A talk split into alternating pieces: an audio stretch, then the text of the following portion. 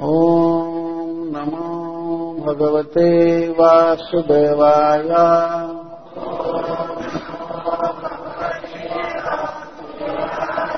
ॐ नमो भगवते वासुदेवाय।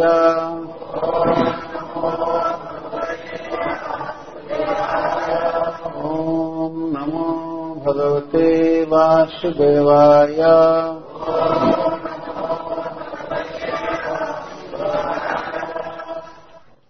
आश्रुत्य तदऋषिगणवचः परीक्षेत्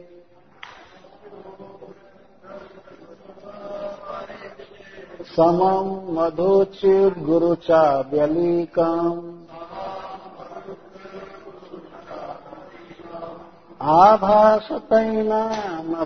आभासतैनामभिनन्द्ययुक्तान् शुश्रूषमाणश्चरितानि विष्णुः। समागतः सर्वत एव सर्वे। वेदा यथा मूर्तिधरास्त्रिपृष्ठे नेहाथवामुत्तत् कश्चनार्थम् रीते परानुग्रहमात्मशीलम्। ततश्च वः पृच्छमिमम् विपृच्छे। विश्रव्यविप्रा इति कृत्यतायाम्। सर्वात्मना म्रियमाणैश्च कृत्यम् शुद्धम् च तत्रामृषथा विजुक्तः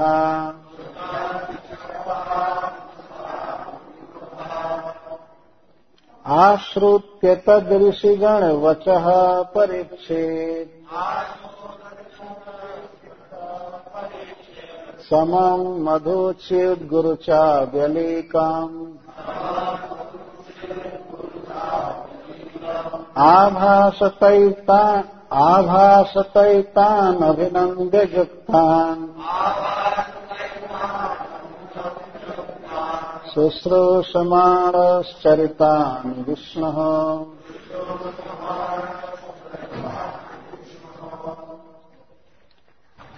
तो कल इसके पहले की कथा हुई थी। महाराज परीक्षित अपना जब निश्चय सुनाए कि मैं भगवान की गाथा सुनना चाहता हूँ और शरीर त्यागना चाहता हूँ, आप सभी हमें आशीर्वाद दीजिए कि मैं जहाँ भी जन्म लूँ, भगवान कृष्ण में मेरा प्रेम हो भगवान के भक्तों का संग हो और सभी प्राणियों के प्रति मेरी मित्रता है। महाराज परीक्षित की ये बात सुनकर देवता लोग पुष्पों की वर्षा करने लगे और वहाँ उपस्थित समग्र ब्रह्मर्षिगण महाराज परीक्षित को धन्यवाद देने लगे। और उन्होंने ये भी कहा कि हे महाराज, जब तक आप यह शरीर त्याग कर भगवान के धाम चले जाते हैं, तब तक हम लोग यहीं रहेंगे। तो ऋषियों ने यह सूचित कर दिया कि महाराज परीक्षित निश्चित भगवान कृष्ण के पास जाएँगे।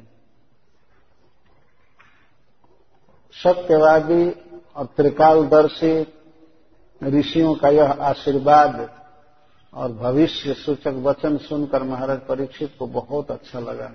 हम यहाँ से कथा प्रारंभ कर रहे हैं। परीक्षित तद ऋषिगण वच आश्रित्य।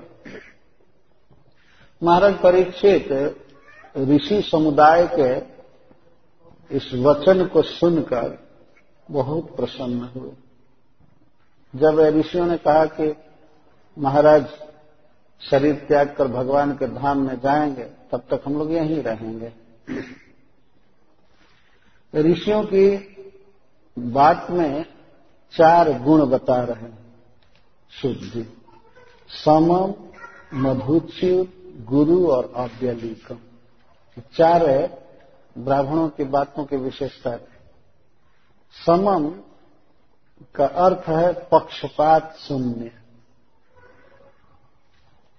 ऋषिगण जो महाराज परीक्षित से बोले, आपस में निश्चय किए कि हम लोग यहीं रहेंगे। जब तक महाराज शरीर छोड़कर बैकुंठ नहीं चले जाते हैं। उनके वचन में समता थी, पक्षपात नहीं था। यहाँ पक्षपात का अर्थ है फ्लैटरी उनके वचन में, ब्राह्मणों के वचन में कोई फ्लैटरी नहीं थी, चपलूसी नहीं थी। कि ऐसा कहेंगे तो राजा जी खुश हो जाएँगे। तो उनको प्रसन्न करने के लिए लोग नहीं कह रहे। इस संसार में जब कोई व्यक्ति किसी से बात करता है तो सोचता है कि सामने वाला खुश रहे हमसे इसको फ्लैटरी कहते महाराज परीक्षित के सामने जो ब्राह्मणों ने वचन कहा, वो बिल्कुल पक्षपात शून्य था। महाराज को खुश करने के लिए नहीं बोल रहे। बिल्कुल सत्य बोल रहे थे, उनकी हार्दिक इच्छा थी उस स्थान पर वे रुके और महाराज परीक्षित का वैकुंठ गमन देखें। उनके वचन की विशेषता थी सामन किसी भी वाणी का यह बहुत बड़ा गुण है। आज के युग में सामने तो लोग बहुत अच्छा बोलते हैं, लेकिन तुरंत पीछे बुराई करना चालू कर दो संसार का स्वरूप कलयुग में। कहेंगे, आप बहुत अच्छे हैं, ये हैं, वो हैं। और थोड़ा सा परोक्ष में होते हैं, वो ऐसा है, वैसा है। तो ऋषिगण महाराज परीक्षित की स्तुति नहीं कर रहे थे फ्लाइटरी नहीं कर रहे शुद्ध मन से बोल रहे थे कि हम लोग यहाँ रुकेंगे। और मधुच्यूर वाणी का दूसरा विशेषण था, विशेषता थी मधुच्यूर ब्राह्मणों के वचन से मधु चू रहा था। जिस वाणी में यह निकले कि आप भगवान के धाम में जाएँगे तो कितना मधुर वचन है यह मधु चू रहा गुरु। और गुरु का अर्थ गंभीर गंभीरार्थम, गंभीर वचन था। बहुत आशय था ब्राह्मणों के वचन में। गुरु का यह अर्थ है कि हम लोग बहुत बड़े लाभ के लिए यहाँ रुकना चाहते हैं। महाराज परीक्षित का वैकुंठ गमन देखेंगे और इस अवसर पर जो भगवान श्री कृष्ण की कथा होगी उसका श्रवण करेंगे। गुरु का यह अर्थ। वो जो वचन बोल रहे थे तो अपने परम लाभ के लिए बोल रहे थे। और अव्यलिकम। अव्यलिक का अर्थ है निष्कपट। निष्कपट बोल रहे थे। ऐसा नहीं कि बाहर से कुछ और बोले, भीतर कुछ और सोचेंगे कि हाँ दो दिन रहेंगे, इसके बाद चले जाएँगे। ऐसा नहीं। निष्कपट भाव से बोल रहे थे। बाहर, भीतर बिल्कुल सम होकर। क्योंकि हृदय में जो निश्चय था, उसी को व्यक्त कर रहे थे। तो ब्राह्मणों की वाणी की ये चार विशेषता शुद्ध गोस्वामी बता रहे हैं। समम, मधुच्युत, गुरु, च, अव्यलिकम। इन ब्राह्मणों के वचन को सुनकर महाराज परीक्षित बहुत प्रसन्न हुए और उन भक्तों को, जिनको युक्त कहा गया है, वे ब्राह्मण सभी भगवान के भक्त थे, उनको फिर से उन्होंने प्रणाम किया और उनसे इस प्रकार कहा। महाराज परीक्षित की इच्छा क्या थी? इस पर सूत जी कहते हैं शुश्रूषमाण चरितानि विष्णु। विष्णु चरितानी शुश्रूषमाण उनके जीवन में केवल एक ही लालसा थी, विष्णु के चरितों को सुनने। की शुश्रूषमाण श्रवण के इच्छुक थे। क्या सुनना चाहते थे? विष्णु चरितानी, विष्णु के चरित्र को। भगवान की लीलाओं को सुनना चाहते थे। इसके पहले भी उन्होंने कहा था गायत विष्णु गाथा। और सूत गोस्वामी अपने आँख से महाराज परीक्षित को देखे थे, जिसमें महाराज परीक्षित बैठे थे कथा में तो सूत गोस्वामी भी बगल में बैठे थे। तो वो सब जानते हैं कि महाराज परीक्षित कैसे पूछे, सुखदेव गोस्वामी क्या बोले। शुश्रूषमाण सुनने की लालसा थी। किसी भी व्यक्ति के बड़प्पन का महत्व का यह सूचक है, वह व्यक्ति कितना भगवान कृष्ण के बारे में सुनना चाहता है? सुनने की लालसा सबको होती है। लेकिन संसार की वार्ता सुनने की इच्छा होती है। किसी को धन की वार्ता, किसी को पॉलिटिक्स की वार्ता, किसी को सोशल बात अच्छी लगती है, किसी किसी को बहुत इंद्रिय तृप्ति की बात अच्छी लगती है। जिसको जैसी बात अच्छी लगती है, वह वैसा ही है। भगवान गीता में कहे हैं यो यद्धा स एव स। श्रद्धा मयोयम पुरुष, यो यद श्रद्धा एव स। जिसकी जहाँ पर श्रद्धा है, वह व्यक्ति वही है। यदि मान लीजिए किसी व्यक्ति की भूत में श्रद्धा है तो वो व्यक्ति स्वयं ही भूत है। ये भगवान गीता में कहते हैं। यो यत श्रद्धा सएव स। यदि किसी की भगवान में श्रद्धा है तो वह व्यक्ति भगवान जैसा है। मतलब उसमें बहुत गुड क्वालिटीज रहेंगे और किसी व्यक्ति की बहुत बड़े झूठे में, कपटी में श्रद्धा है तो वो स्वयं भी वैसा ही। श्रद्धा अपने भाव के अनुसार ही किसी व्यक्ति में होती है। तो श्रद्धा का अर्थ लालसा, वासना। महाराज परीक्षित एक सम्राट थे, उनको कोई कमी नहीं थी। वे चाहते तो मृत्यु का प्रतिकार भी कर सकते थे। जिस व्यक्ति पर ब्रह्मास्त्र चला था, जीवन के शुरू में असहाय अवस्था में, गर्भ में थे, उस समय ब्रह्मास्त्र से वो बच गए, भगवान ने उन्हें बचाया तो इस समय तो प्रार्थना कर सकते थे भगवान से। बिना प्रार्थना के भगवान कृष्ण ने गर्भ में इनकी रक्षा किया इस समय तो प्रार्थना कर सकते थे कि हे प्रभु, हम जीना चाहते हैं, मरना नहीं चाहते, लेकिन उनकी इच्छा नहीं। वो भगवान की लीलाओं को सुनकर भगवान की डायरेक्ट सेवा में जाना चाहते थे। अब जीवन में अंतिम साध थी कि अपने प्रभु के, श्री कृष्ण के चरित्र को सुन करके जाए। तो शुश्रूष मानस चरिता ने विष्णु।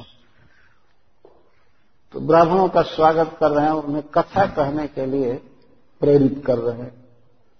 सबसे पहले उनके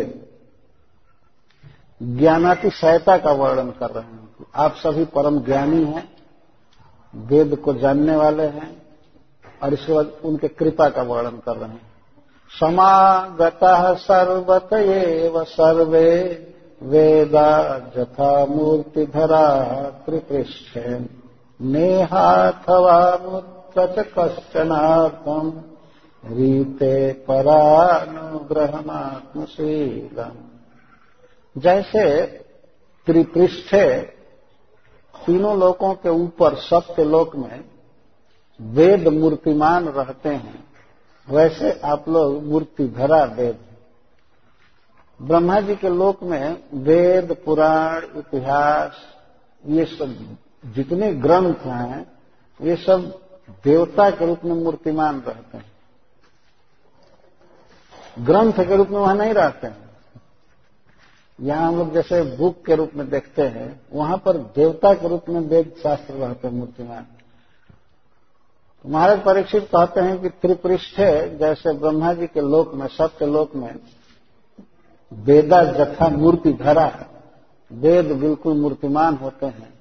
वैसे आप सब मूर्तिमान वेद हैं। मतलब वेदों का ज्ञान आपको बहुत है।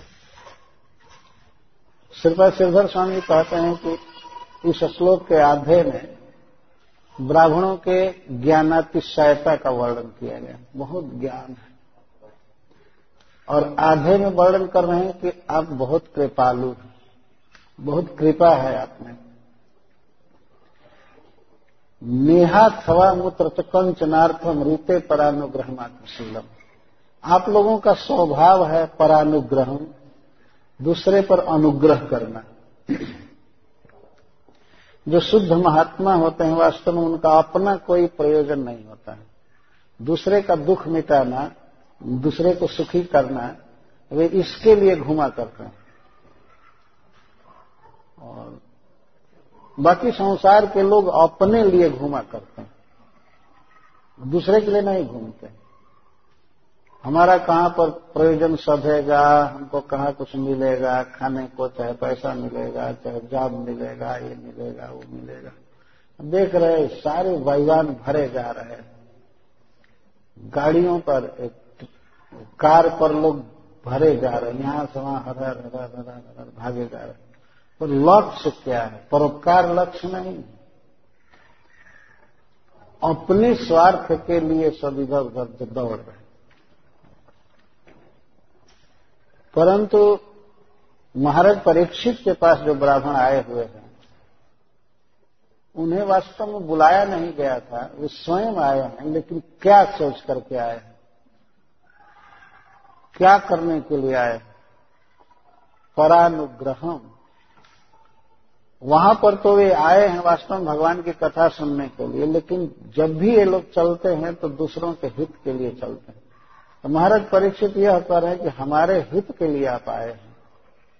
आप भगवत तत्व को जानने वाले हैं, वेद शास्त्र जानने वाले हैं। आप लोगों का अपने आश्रम से इधर उधर जाना अपने लिए नहीं होता है दूसरों के लिए होता है। यह बात नंद बाबा ने भी कहा है, गर्गाचार्य से। आप देख सकते हैं, संसार में सभी लोग घूमते हैं कभी ना कभी, लेकिन उन घूमने का, उनके घूमने का जो प्लान बनाते हैं, उसके पीछे क्या रहस्य होता है, क्यों जाते हैं? बहुत कम लोग ऐसे संसार में हैं जो ये सोच करके जाते हैं कि हम वहाँ जाएँगे तो उनका हित करेंगे, ये करेंगे, वो करेंगे। संसार में कुछ ऐसा देखा जाता है कुछ डॉक्टर है लगता है कि दूसरे का हित कर रहे हैं। लेकिन वास्तव में वो भी ऐसे नहीं है। वो अपना क्लिनिक खोल करके वो अपना हित कर रहे हैं। और चाहते हैं कि रोग बढ़े और रोगियों की संख्या आवे हमारे दफ्तर में। है ना? ऐसा नहीं है। नहीं मैं सबको नहीं कह रहा लेकिन जनरली देखेंगे कि ऐसा वो बोलते हैं कभी कभी सबकी बात मैं नहीं कह रहा हूँ, लेकिन ऐसा है संसार में। इसीलिए क्लिनिक खोल करके बैठा हो आदमी कि हम दूसरे कहीं हित करें, ये करें, कम से कम पैसा लें, तब माना जाएगा कि हाँ ठीक। है ना? ये महात्माओं का वर्णन किया जा रहा है, जो शुद्ध है चरित्र वाले हैं, भगवान के भक्त हैं, वे दूसरों के हित के लिए ही घूमते हैं। यहाँ तक कि कष्ट सह करके भी घूमते हैं, जैसे शिल प्रभुपाद। 69 वर्ष की अवस्था में भारत छोड़ करके प्रभुपाद जी अमेरिका में आए। क्या उनका क्या स्वार्थ था? यहाँ क्या करने के लिए आए? उनको कहा जाता है परानुग्रह आत्मशीलक दूसरे पर अनुग्रह करने के लिए आए। जब कई लोग मना कर रहे हैं तो नहीं नहीं, आपको बाहर नहीं जाना चाहिए, नहीं जाना चाहिए। लेकिन वे आए। और आ करके उन्होंने वास्तव में इस पश्चात देश का भाग्य पलट दिया। इंग्लिश भाषा बहुत गरीब भाषा है स्पिरिचुअल फैक्ट के विषय में। लेकिन शिल प्रभुपाद जी ने वैदिक ग्रंथों को इंग्लिश में देकर इंग्लिश को धनी बना दिया। नहीं तो ये, इसमें तो प्रभुपाद के पहले कुछ था ही नहीं रियली कुछ भी नहीं था इसमें। कोई रियलाइजेशन नहीं है, भगवान का कुछ भी नहीं। प्रभुपाद जी के द्वारा प्रथम बार इंग्लिश में इतना समृद्ध ज्ञान प्राप्त किया। इंग्लिश भाषा में, भागवत आया, भगवत गीता, चैतन्य चरितमृत, भक्ति रसामृत तो शिल प्रभुपाद जी जैसे महात्मा के लिए कहा जा रहा है कि आपके जीवन में दूसरे पर कृपा करने के अलावा और कुछ नहीं रीते परानुग्रह आत्मशील, न कंचन अर्थम, और कोई उद्देश्य नहीं होता है महात्माओं का। दूसरे का हित करना ही उद्देश्य होता है। ततश्च वह पृछ निमन विपृक्ष विश्रद्ध विकृततायाम सर्वात्मना म्रियमाणश्च कृत्यम शुद्धम च तत्र मृषता विजुक्ता इसलिए मैं आप सबके प्रति पूर्ण विश्वास करके विश्रभ्य पूर्ण पूर्ण विश्वास करके, पूर्ण समर्पण करके मैं आपसे एक प्रश्न करता हूँ। परीक्षम इमम विपरीक्ष प्रष्टव्यम परीक्ष मैं पूछने योग्य बात पूछ रहा हूँ। यहाँ से महाराज परीक्षित का प्रश्न प्रारंभ हो रहा है। परीक्षम इमम विपरीक्ष यह पूछने लायक बात मैं पूछ रहा हूँ। महाराज परीक्षित अनुभव कर रहे हैं कि मैं फालतू नहीं पूछ रहा। पूछने योग्य पूछ रहा। इमम परीक्षम विपरीक्ष जिसे पूछना चाहिए, गुरुजनों से, बड़े लोगों से पूछना चाहिए, इस विषय में मैं पूछ रहा हूँ। मैं इतिकृत्यताया मनुष्य का क्या कर्तव्य है, उसके विषय में मैं प्रश्न करना चाहता हूँ। कृपया करके बताइए कि मनुष्य को सभी अवस्थाओं में क्या करना चाहिए? सर्वात्मना। सर्वात्मना का अर्थ है, सर्वावस्थासु मनुष्याणाम जत्कृत्यम तत्र अभिमृशत ब्रूही। किसी भी देश में, किसी भी काल में, किसी भी स्थिति में मनुष्यों का कर्तव्य क्या है? कृपया बताइए। और म्रियमाणश्च, और यह भी बताइए कि जो लोग बिल्कुल मृत्यु के निकट हैं, उनका क्या कर्तव्य दो प्रश्न है। मनुष्यों का सभी स्थान पर, सभी काल में, सब स्थिति में क्या कर्तव्य है?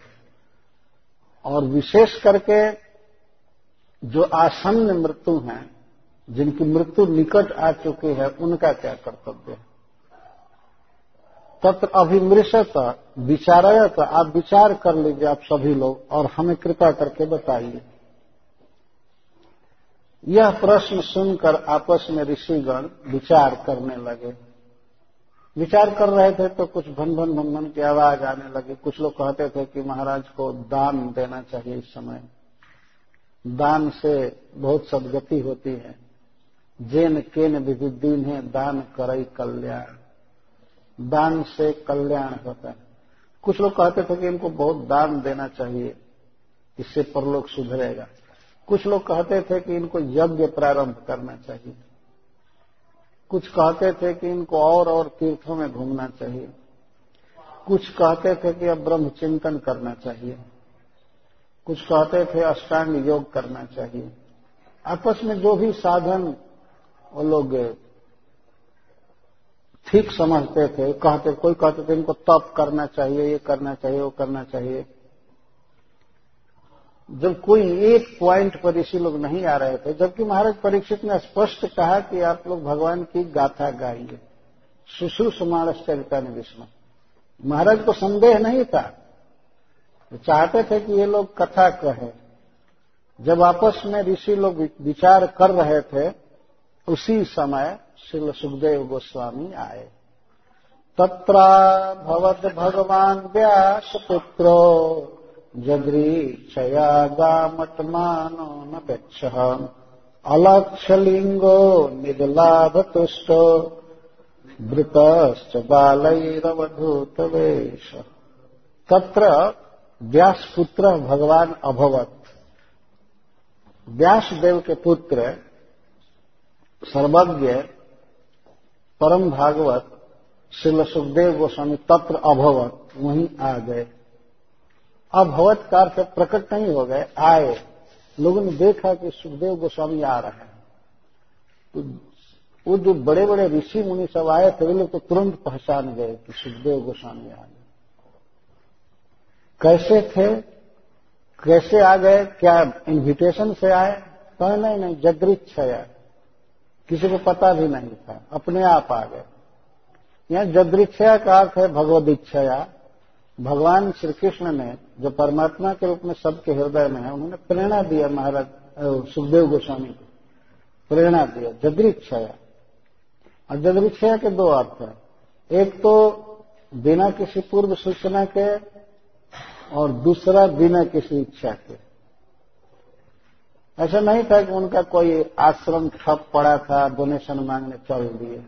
ऐसा नहीं था। जदृक्षा का अर्थ बिल्कुल संकल्प शून्य चल रहे हैं, घूमते हुए आ गए और भगवत कृपा के महाराज परीक्षित का परम सौभाग्य था कि इस अवसर पर सुखदेव गोस्वामी आ गए। जदृक्षा का यह भी अर्थ भगवत कृपया। कैसे आ गए? गाम अटमाना। पृथ्वी पर पर्यटन करते हुए आ गए, घूमते हुए आ गए। गाम मतलब पृथ्वी। अटमाना पर्यटन। ऐसे घूमते रहते थे, घूमते घूमते आ गए। कोई पहले से प्लान नहीं किए कि गंगा जी के तट पर चले, वहाँ परीक्षित महाराज बैठे हैं। कोई ऐसा उनका प्लान नहीं अच्छा। अनपेक्षा किस लिए आए? किस अपेक्षा से आए? कोई अपेक्षा से नहीं, अनपेक्षा।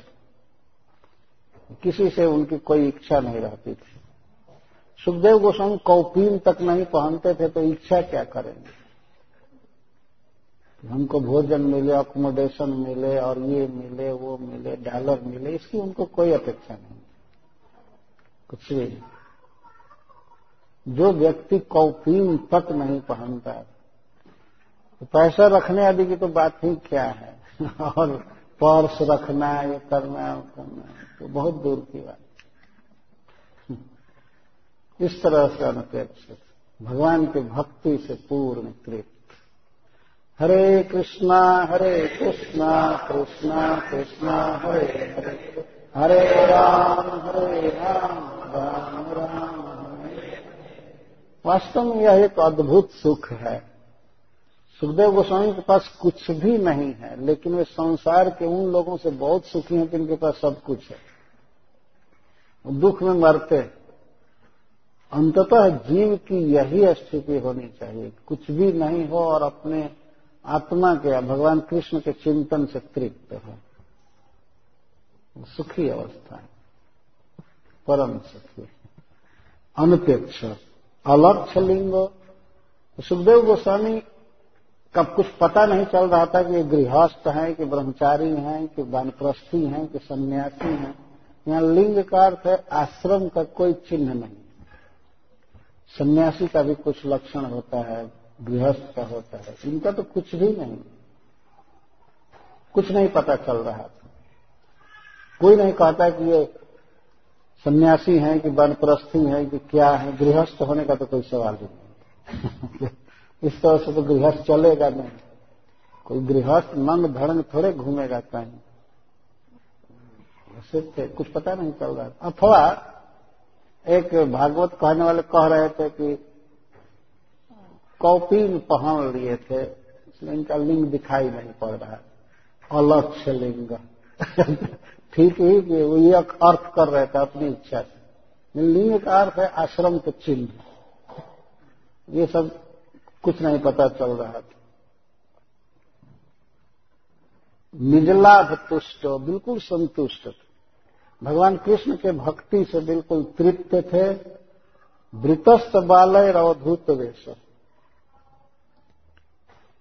वृतस्त्रिवालय रोधुत यह भी पाठ भेद है। कुछ बच्चे घेर करके उनको आए थे। और स्त्रियाँ भी थी। खास करके हस्तिनापुर से जब ये निकल रहे थे गंगा के तट पर आने के लिए तो कुछ बच्चे देखे, बच्चों का कौतूहल होता ही है ये ये सोलह वर्ष का लड़का ऐसे नग्न क्यों घूम रहा है? स्त्रियाँ पूछने लगी तुम्हारा कहाँ घर है? तुम्हारे पिताजी का क्या नाम है? कहाँ जा रहे हो? तुम्हारा उद्देश्य क्या है? तुम्हारा एड्रेस क्या है? और सुखदेव गोस्वामी कुछ नहीं बोलते थे। भगवान नाम और भगवत कथा के अतिरिक्त कुछ भी नहीं बोलते थे। हरे कृष्णा हरे कृष्णा कृष्णा कृष्णा, हरे हरे। हरे राम हरे राम राम राम। तो बच्चे बुलवाते थे, ए, तुम्हारा कहाँ घर है? कहाँ गाँव है? सुखदेव गोस्वामी कुछ नहीं बोलते थे तो वो लोग आपस में कहते थे गुंगा है गुंगा है ए सुनो। तो उधर से ध्यान नहीं देते थे तो वो कहते थे, बहरा है और अंधे जैसे भी अपने को दिखाते थे। जड़ बिल्कुल। तो कुछ स्त्रियाँ कहती थी, ओहो, देखो, कितना सुंदर लड़का है, लेकिन विधाता ने पागल बना दिया। कितना सुंदर शरीर है, लेकिन दिमाग बेचारे का काम नहीं कर रहा। बताओ माता पिता को भी छोड़ दिया, कहाँ जा रहा है, कहाँ घूम रहा है, कोई इसका लक्ष्य नहीं। वो लोग घेर करके चल रहे थे। बच्चे, बुलवाना चाहते थे, कहाँ जाना चाहते हो, हम तुमको पहुँचा देंगे, क्या नाम वो तो बस, मन ही मन भगवान कृष्ण का चिंतन कर रहे थे। और बीच बीच में महामंत्र का उच्चारण करते थे। यही सुखदेव गोस्वामी का काम तो स्त्रियाँ बेचारी बहुत तरस खा रही थी। वो, देखो इतना अच्छा लड़का लेकिन पागल बना दिया ब्रह्मा ने। तो इस तरह घेर करके लोग आ रहे थे। तम द्वष्ट वर्ष आठ दिन सोलह वर्ष के थे। सोलह वर्ष के बच्चे जैसे। अभी भी सुखदेव गोस्वामी उतनी ही उम्र के रहते हैं। द्वष्ट वर्षों। सुकुमार पादक करोड़ बावन कपोल, गात्रम। बहुत सुंदर हाथ, पैर, कपोल, गाल, जत्रु, सब कुछ। और बहुत सुंदर बड़ी बड़ी आँखें, उन्नत नासिका, कान शुभ्रु आनंद। और उनका कंठ शंख के समान था। बहुत सुंदर। भगवान कृष्ण जैसा सुंदर सुखदेव गोस्वामी लगते हैं। पर भगवान कृष्ण तो वस्त्र अलंकार धारण करते हैं, ये बिल्कुल नग्न रहते हैं। ये इनकी विशेषता है। निगूढ़ जत्रु जत्रु का हंसली, यह हंसली बिल्कुल ढके हुए थे, दुबले नहीं थे। बिल्कुल स्वस्थ थे। पृथ्वतुंग वक्षस, छाती चौड़ी थी और ऊँची थी। इस तरह से सुखदेव गोस्वामी का शरीर। इस प्रकार का शरीर अच्छा माना जाता है। ऐसा नहीं कि छाती बिल्कुल छोटी सी हो और पेट इतना बड़ा निकल गया हो। ये ऐसा नहीं होना चाहिए।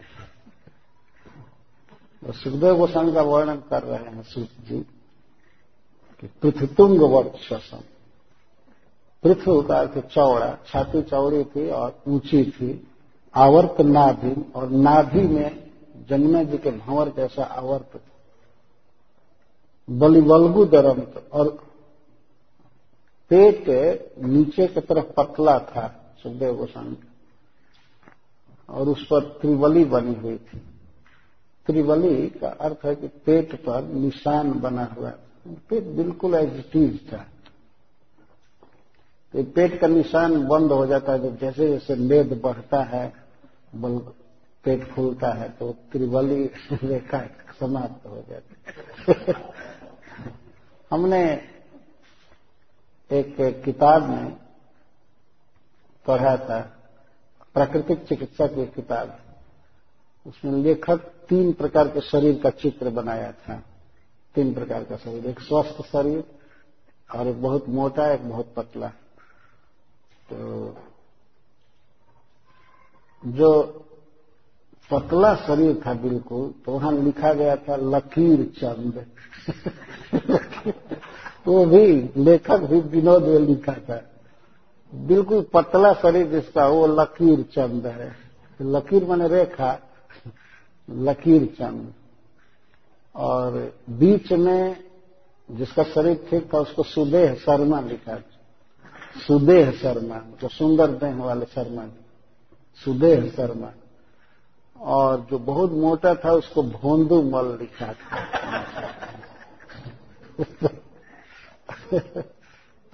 भोंदू मल। तो शिल सुखदेव गोस्वामी सुदेव शर्मा, बिल्कुल।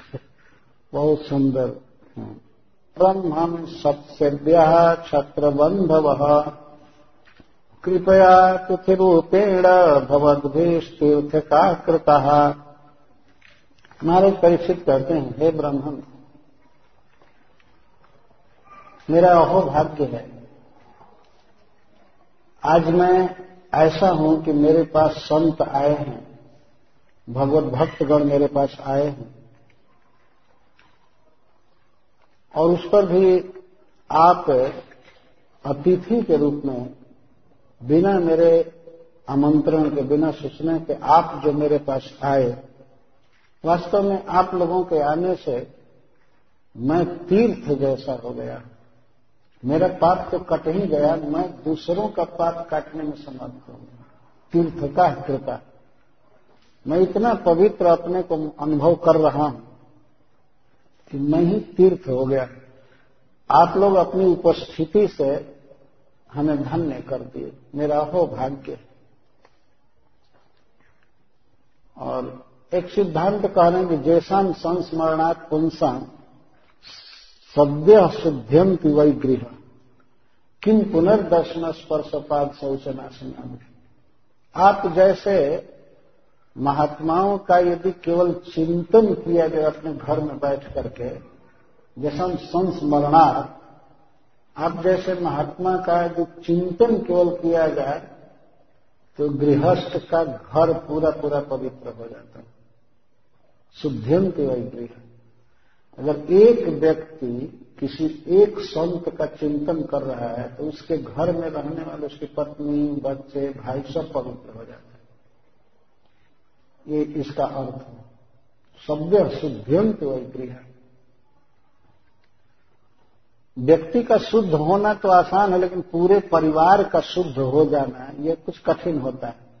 लेकिन भगवान कृष्ण के शुद्ध भक्त का कोई चिंतन करे, स्मरण करे तो उसे घर के उसके जितने भी मेंबर्स होते हैं, परिवार के सब पवित्र हो जाते सद्य तत्काल शुद्ध हो जाते तो जिन संतों के स्मरण से गृहस्थों के घर पावन हो जाते हैं तो फिर किम पुनर्दर्शन स्पर्शपाद शौचासनादि?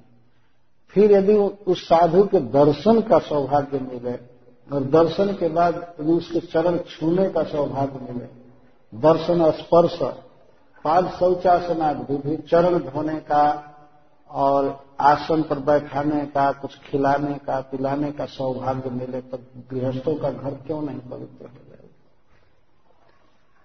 केवल स्मरण करने से घर पवित्र हो जाता है तो दर्शन स्पर्श करने से क्यों नहीं पवित्र होगा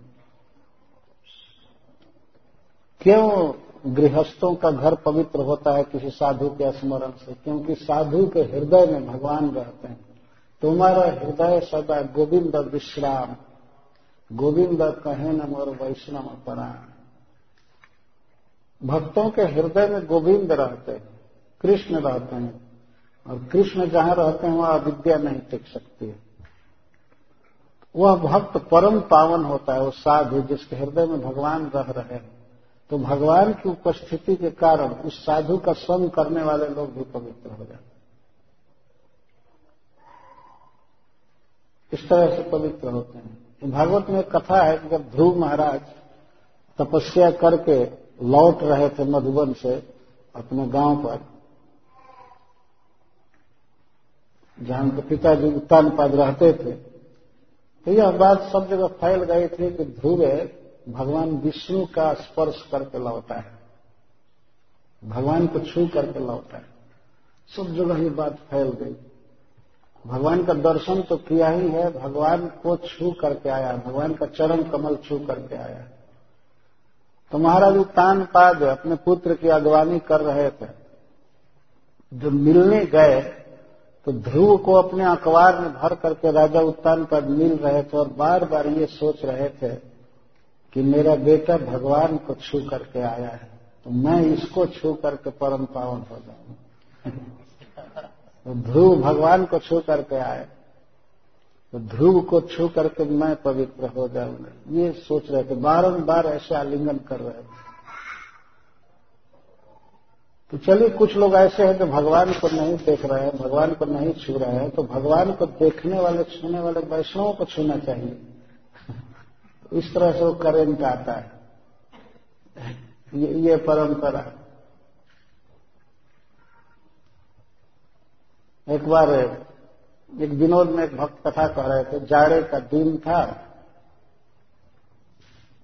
तो एक व्यक्ति स्नान करके आ रहा था गंगा जी से। दूसरा व्यक्ति ठंडा के मारे काँप रहा था उसको नहाने की इच्छा नहीं थी। स्नान करने की इच्छा नहीं थी। तो वो सोचा कि मैं कैसे पवित्र होऊँगा तो गंगा स्नान करके जो आ रहा था उसको छू करके कहता है, तुम स्नान मैं स्नान, तुम स्नान मैं स्नान आपका स्नान हो गया, मेरा स्नान हो गया। इस तरह से बार बार कहता था। तो उसको अब दूसरे लोग छूने लगे कि ठीक है, तुम स्नान मैं स्नान, तुम स्नान मैं स्नान तो इसको परंपरा कहते हैं आजकल भगवान को देखा है बड़े बड़े आचार्यों ने, भगवान से मिला है, छुआ है, बात किया है। तो उनको छू करके, उनको देख करके, उनकी बात सुन करके भगवत अनुभव होता है, भगवान का अनुभव मिलता है, सत्य बात इसी कारण से साधु अपने उपस्थिति मात्र से गृहस्थों के घर को पवित्र कर देते हैं। अपने घर पर साधुओं को बुलाना, सत्कार करना, प्रणाम करना, ये गृहस्थों का सहज धर्म होना चाहिए। जैसा संस्मरणात् पुंसम सद्य शुद्ध्यंति वही गृह। किम पुनर्दर्शन स्पर्शपात शौचासनादि। फिर किसी शुद्ध साधु के चरण में प्रणाम करने का अवसर मिले, चरण धोने का अवसर मिले, आसन पर बैठाने का दर्शन करने का, ये सब तो बहुत बड़ा भाग है। तो महाराज परीक्षित कह रहे हैं कि हे सुखदेव गोस्वामी, और और अन्य सबके लिए कह रहे हैं कि आप जैसे महात्माओं के स्मरण मात्र से गृहस्थों के घर पवित्र हो जाते हैं। अर्थात बच्चा भी पवित्र हो जाता है, स्त्री भी माता पिता भी सब पवित्र हो जाते हैं। एक आदमी भजन करता है और पवित्र सब लोग होते हैं। यह स्वाभाविक है। कभी कभी हम लोगों ने देखा अगर घर में एक व्यक्ति चोर निकल जाए, पुलिस उसको पकड़े तो बाद में घर के लोग भी संकट में पड़ जाते हैं। अब एक को पकड़ करके ले गया तो पिताजी जाएँगे छुड़ाने के लिए तो ये, वो नाना प्रकार का संकट होता है। गलती एक किया है, लेकिन पूरा परिवार सफ़र करता है। इन्हें विपरीत उदाहरण दिया। तो इसी तरह से कोई एक व्यक्ति शुभ कर्म कर रहा है, भगवान की भक्ति कर रहा है तो उसके चलते सारा पवित्र, सारा वंश पवित्र हो जाता है। भगवान नृसिंहदेव ने प्रहलाद महाराज से कहा कि तुम्हारे वंश के इक्कीस पीढ़ी के लोग तर गए। प्रहलाद महाराज भगवान से विनय कर रहे थे हमारे पिताजी बहुत खल थे, आपको बहुत गाली दिए, और मैं आपका भक्त था, मुझको बहुत सताए। और दुर्गति में पड़ जाएँगे, नरक में गिरेंगे, माफ़ कर दीजिए मेरे पिताजी को। तो भगवान ने कहा कि अरे बेटा, तुम्हारे जैसे पुरुष, भक्त जिस परिवार में जन्म लेते हैं तो उसका इक्कीस पीढ़ी का तरण हो जाता है। तुम्हारा पिता तो दूसरी ही पीढ़ी और वो भी मैं अपने हाथों से मारा। भगवान का तो मदंग स्पर्श मात्र है। मेरे श्री विग्रह का स्पर्श हुआ है मरते से। और रात दिन मेरा चिंतन किया तुम इस वंश में जन्म लिए होते हो तो इक्कीस पीढ़ी के लोग तर गए? तुम चिंता मत करो, हिरण्य कष्ट की चिंता मत करो, नरक में नहीं गिरेगा। तो इस प्रकार महाराज परीक्षित कह रहे हैं कि किसी परिवार का एक व्यक्ति भी भगवान कृष्ण की भक्ति करे और किसी साधु के संपर्क में हो तो उस घर के सभी लोग परम पवित्र हो जाते उनका अपराध पाप सब नष्ट हो जाता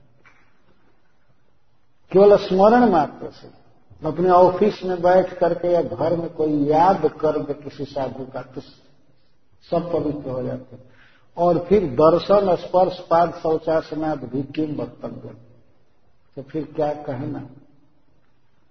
सानिध्याते महाजोगिन पातकानी महांतति सद्यो नश्यंति वैपुंसाम विष्णु सुरेकर हे महायोगिन हे परम भगवत भक्त, आप जैसे साधु के सामने बड़े से बड़े पाप, अपराध उसी तरह से नष्ट हो जाते हैं, जैसे भगवान विष्णु के सामने असुर नष्ट हो जाते हैं। विष्णु के सामने असुर नहीं टिक सकते हैं। कितना भी बलवान हो हिरण कष्टु नहीं टिक पाया। क्षण भर में भगवान ने चिर कर फेंक दिए। राम और इत्यादि नहीं टिक पाए। तो ये बड़े बड़े पाप दुष्कर्म बड़े बड़े दैत्य के समान है। कैसे नष्ट होते हैं? सानिध्याते महाजोगी महा कानी महांति अति महान से महान अपराध, पाप सब साधु के दर्शन से नष्ट हो जाते उनके सामने टिक नहीं सकते। जैसे विष्णु और वो सुरेतरा। सुरेतरा मतलब सुरों से भिन्न, देवताओं से भिन्न, असुर जैसे नहीं टिक पाते हैं विष्णु के सामने। वैसे बड़े बड़े पाप नहीं टिक सकते। जीवन में अपराध तो हो ही जाता है, पाप तो हो ही जाता है, लेकिन पाप काटने का एक सबसे अच्छा उपाय है साधुओं की संगति। और साधुओं के संग में कृष्ण कथा सुनना। इससे पाप नष्ट हो जाता है। और अब कह रहे हैं कि अपी में भगवान प्रीत कृष्ण पांडुसुत प्रिय। मैं समझ रहा हूँ। मैं पांडवों के वंश में जन्म लिया हूँ। मैं महाराज युधिष्ठिर का पौत्र हूँ, अर्जुन का पौत्र हूँ। और भगवान श्री कृष्ण मेरे पितामहों से बहुत प्रेम किए, बहुत प्रेम किए। और मैं उनके वंश में हूँ, इसलिए हमसे भी प्रेम कर रहे हैं। आज मेरे मृत्यु के समय शरीर त्यागने के अवसर पर आपका आना मेरे पास सिद्ध कर रहा है कि भगवान हमसे बहुत प्रेम कर रहे हैं। नहीं तो मैं तो आप जानता भी नहीं था कि आप कहाँ हैं, किस वन में हैं, किधर है, क्या है। मैं चाहता भी कि आपको बुलाऊं तब भी नहीं पा सकता था। लेकिन आज मेरे जीवन के अंत में आप मेरे पास आए हुए हैं। यह निश्चित भगवान कृष्ण का प्लान है। उन्होंने आपके हृदय में प्रेरणा देकर के भेजा भगवान जैसे हमारे पितामहों से प्रेम किए, मैत्री किए, स्नेह किए तो उनके वंश में मैं जन्मा हूँ, इसलिए मुझसे भी स्नेह कर रहे हैं। मतलब अर्जुन की भक्ति के कारण मुझसे स्नेह कर रहे हैं।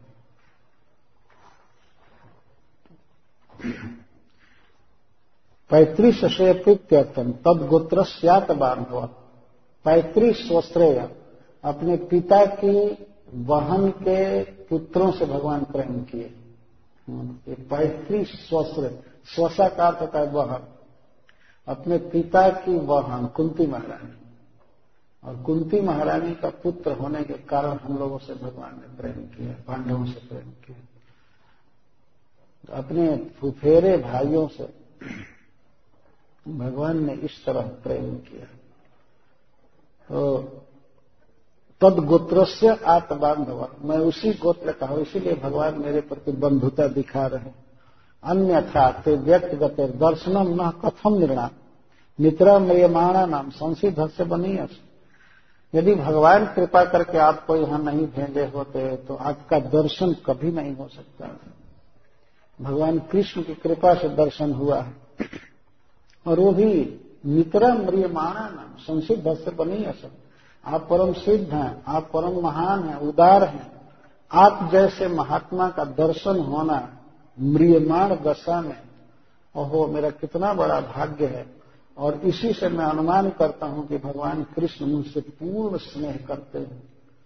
वे अपने धाम में मुझे बुलाना चाहते हैं, इसके लिए वे आपको भेजे इसके द्वारा ऐसा सिद्ध होता है कि भगवत कथा सुनने का अवसर मिले तो मनुष्य को सोचना चाहिए कि यही उसके जीवन का सबसे बड़ा फॉर्चून है, सबसे बड़ा सौभाग्य है। सुखदेव गोस्वामी श्रीमद भागवतम के जानकार हैं पूर्णतः। तो अब तो भागवत की कथा होगी ही, इसलिए महाराज परीक्षित बहुत प्रसन्न है। मैं भगवान कृष्ण को धन्यवाद दे रहे हैं। तो अब प्रश्न कर रहे हैं फिर। पहला जो प्रश्न किए थे, फिर उसको क्लियर कर रहे हैं। अतः पृछा संसिधि योगिना परम गुरु। पुरुष से जत्कार्यम म्रियमाण से सर्वथा। अतः हे योगियों के परम गुरु, हे समस्त भक्तों में प्रधान, मैं आपसे एक प्रश्न कर रहा हूँ, क्योंकि पता नहीं आप कब चले जाएँगे।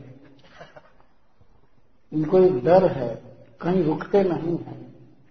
बहुत जल्दी चले जाते हैं। इसलिए मैं आपसे एक प्रश्न कर रहा हूँ। योगिनान परमम गुरु। योगियों के, भगवत भक्तों के आप सबसे श्रेष्ठ गुरु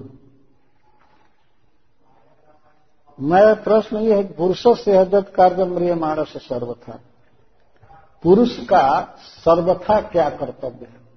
किसी पुरुष का मनुष्य का किसी भी अवस्था में सब समय किसी भी परिस्थिति में क्या कर्तव्य है, उसे क्या करना चाहिए? और दूसरा प्रश्न ये है मृय मानस्य जत कार्य जो व्यक्ति मृत्यु के बिल्कुल निकट आ गया है, उसको क्या करना चाहिए? श्रीमद भागवत का प्रश्न बिल्कुल क्लियर है। कोई व्यक्ति सावधानी से सुने, पढ़े तो समझ जाएगा। क्या इस प्रश्न को समझने में कोई कठिनाई है?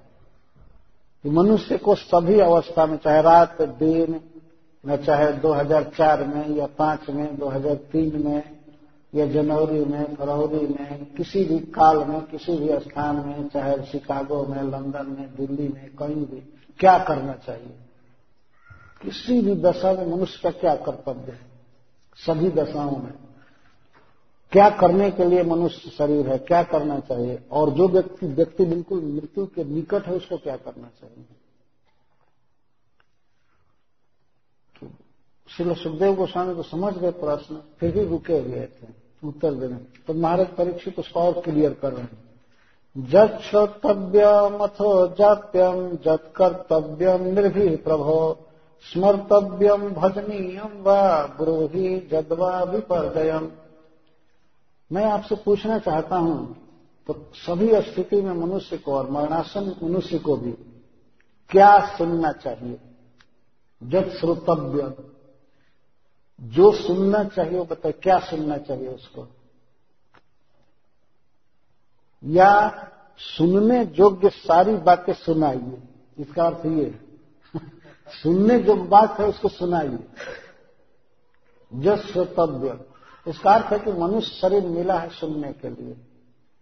पहला पहला वाक्य सिद्ध कर रहा है जस श्रोतव्य जो सुनने लायक है, अथो जाप्यम, और जो जप करने लायक है। किस बात की बार बार आवृत्ति करनी चाहिए? जिस बात की आवृत्ति की जाती है, उसको जप कहते हैं। जप कर क्या अधिक से अधिक मनुष्य बोले? इसका उत्तर तो अब आएगा बाद में। हरे कृष्णा हरे कृष्णा कृष्णा कृष्णा, हरे हरे। हरे राम हरे राम राम राम, हरे क्या सुनना चाहिए, क्या बोलना चाहिए? और जब कर्तव्य इंद्रियों से हाथ से क्या करना चाहिए? नृभि प्रभु, मनुष्यों के द्वारा ऐसा क्या कर्तव्य मनुष्य क्या सुने, क्या बोले, क्या करे? स्मर्तव्यम, मन से क्या स्मरण करे? भजनीयम व किसका भजन करे? किसकी शरण ले? और गुरु भी जदवा विपर्य इसके उल्टा भी बताइए। क्या नहीं सुनना चाहिए? क्या नहीं बोलना चाहिए? क्या नहीं करना चाहिए? किसका स्मरण नहीं करना चाहिए और किसका भजन नहीं करना चाहिए, ये भी बताइए। ब्रूही जदवा विपर्य विपर्य का अर्थ उल्टा केवल यही नहीं पूछ रहे कि किसका भजन करना चाहिए, ये भी पूछ रहे किसका नहीं करना चाहिए, ये भी बताइए। किसका नहीं करना चाहिए और क्या नहीं सुनना चाहिए, क्या नहीं बोलना चाहिए, क्या नहीं याद करना चाहिए, बिल्कुल क्लियर प्रश्न इसी प्रश्न पर पूरा श्रीमद भागवतम आधारित है। इसी प्रश्न का उत्तर श्रीमद भागवत में दिया गया है। जीवन का वास्तव में सबसे महत्वपूर्ण प्रश्न है। सभी स्थितियों में मनुष्य को क्या करना चाहिए? इसका उत्तर आएगा इसी कथा में। शिल सुखदेव गोस्वामी ने कहा है, तस्मात भारत सर्वात्मा भगवान ईश्वर हरि, श्रोतव्य कीर्तितव्य स्मर्तव्य शिक्षता भगवान हरि का स्मरण करना चाहिए, कीर्तन करना चाहिए, स्मरण करना चाहिए, और किसी का नहीं। सुखदेव गोस्वामी ने उत्तर दिया। उत्तर विस्तार से आएगा। तो प्रश्न को हम लोगों को समझ लेना चाहिए। सुनने के लिए मनुष्य शरीर मिला हुआ है। अब देखिए, प्रत्येक मनुष्य सुनता रहता है। सबसे ज़्यादा मनुष्य कौन काम करता है? सुनता है। भले वो कंडन शब्द सुनता रहता है, देखता है, देखने से ज़्यादा सुनता है। टीवी पर भी केवल देखे और आवाज़ न आए तो आदमी उठ जाएगा, है ना? कभी कभी ऐसे गूँगे दो दृश्य दिखाते हैं वो लोग कि आवाज़ नहीं आती है। तो आदमी देखना नहीं चाहता है, भले आवाज़ चाहिए। हम विमान में देखते हैं, वो विमान वाले देते हैं ईयरफोन। कि तुम लगा करके सुनो। केवल देख कर संतोष नहीं, सुन रहा, भर रहा है कान में आदमी, दुनिया की बात। जब से जन्म हुआ है, तब से तो सुन ही रहा है। स्कूल जाता है, कॉलेज जाता है, वहाँ सुनता है, भरता है, इधर भर रहा है, कान में भर रहा है। इसके लिए कान नहीं है। इसमें भगवान कृष्ण के यश को भरना चाहिए। भगवान की कथा, भगवान का गुण, भगवान की लीला श्रीमद भागवत में है और अन्य ग्रंथों में। महात्माओं के मुख से अपने कान में भरना चाहिए भगवान की लीलाओं को। इतना भरना चाहिए कि दूसरी वार्ता को इसमें आने का समय ही न मिले एक श्लोक में जब भरत जी ने कहा है, जत्रो तम श्लोक गुणानुवाद प्रस्तुयते ग्राम्य कथा विधात। इतनी भगवान की वार्ता फैले कि संसारिक ग्राम्य वार्ता या शिकागो वार्ता कान में जाए ही ये तो सब जगह है लिखे, शिकागो न्यूज़ तो ये न्यूज़ ये न्यूज़। हज़ारों पत्र पत्रिका एक शहर में निकल रहे हैं ना? एक शहर का समाचार देने के लिए कान में ये हो गया, ये हो गया, ये हो गया। Morning news, mid day news evening news. Morning news क्या मरने का न्यूज़ है बस? मॉर्निंग न्यूज़ नहीं। तो क्या सुनकर करेंगे? हमने तो एक जगह सुना कि कुछ लोग फ्री ही फेंकते जाते हैं सवेरे न्यूज़ पेपर कहीं कहीं। किसी किसी घर फ्री फेंकते जाते हैं। सवेरे सवेरे वही काक वेद पढ़ते हैं, कौओं का वेद न्यूज़ पेपर ये, वो तो जीवन तो जा रहा है भगवान को कब समझेंगे? संसार को समझने में तो कान का पूरा पूरा प्रयोग कर दिए। दुनिया को समझने, फिर भी नहीं समझ पाए। तो भगवान को समझने के लिए कान का इस्तेमाल करना इसको श्रोतव्य कहते हैं। महाराज परीक्षित जीवन का बहुत महत्वपूर्ण प्रश्न कर रहे हैं। क्या सुनना चाहिए? क्या जपना चाहिए? क्या करना चाहिए? क्या मन से स्मरण करना चाहिए? और किसका भजन करना चाहिए? किसकी शरण लेनी चाहिए? ऐसा नहीं कि किसी भी देवी देवता की शरण ले ले, भूत प्रेत की या किसी लीडर की शरण ले ले। नहीं नहीं। भगवान की शरण ले।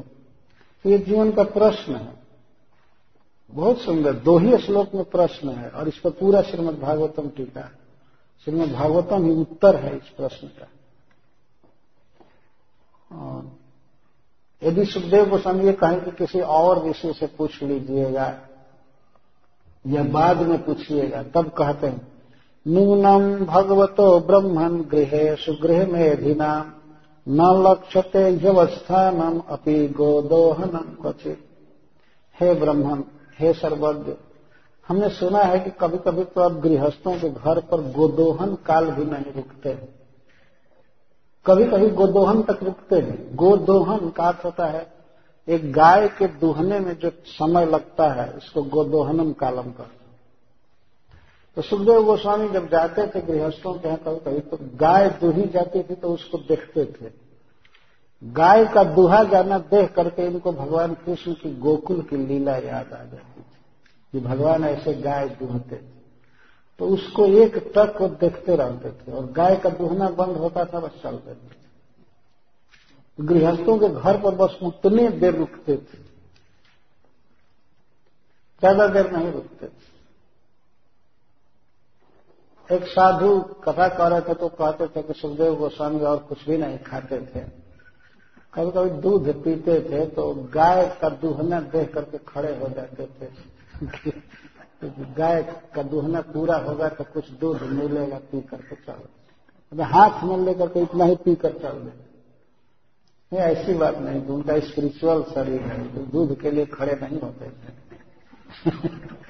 वो तो भगवान कृष्ण की गोदोहन लीला में आविष्ट रहते थे, इसलिए खड़े रहते थे।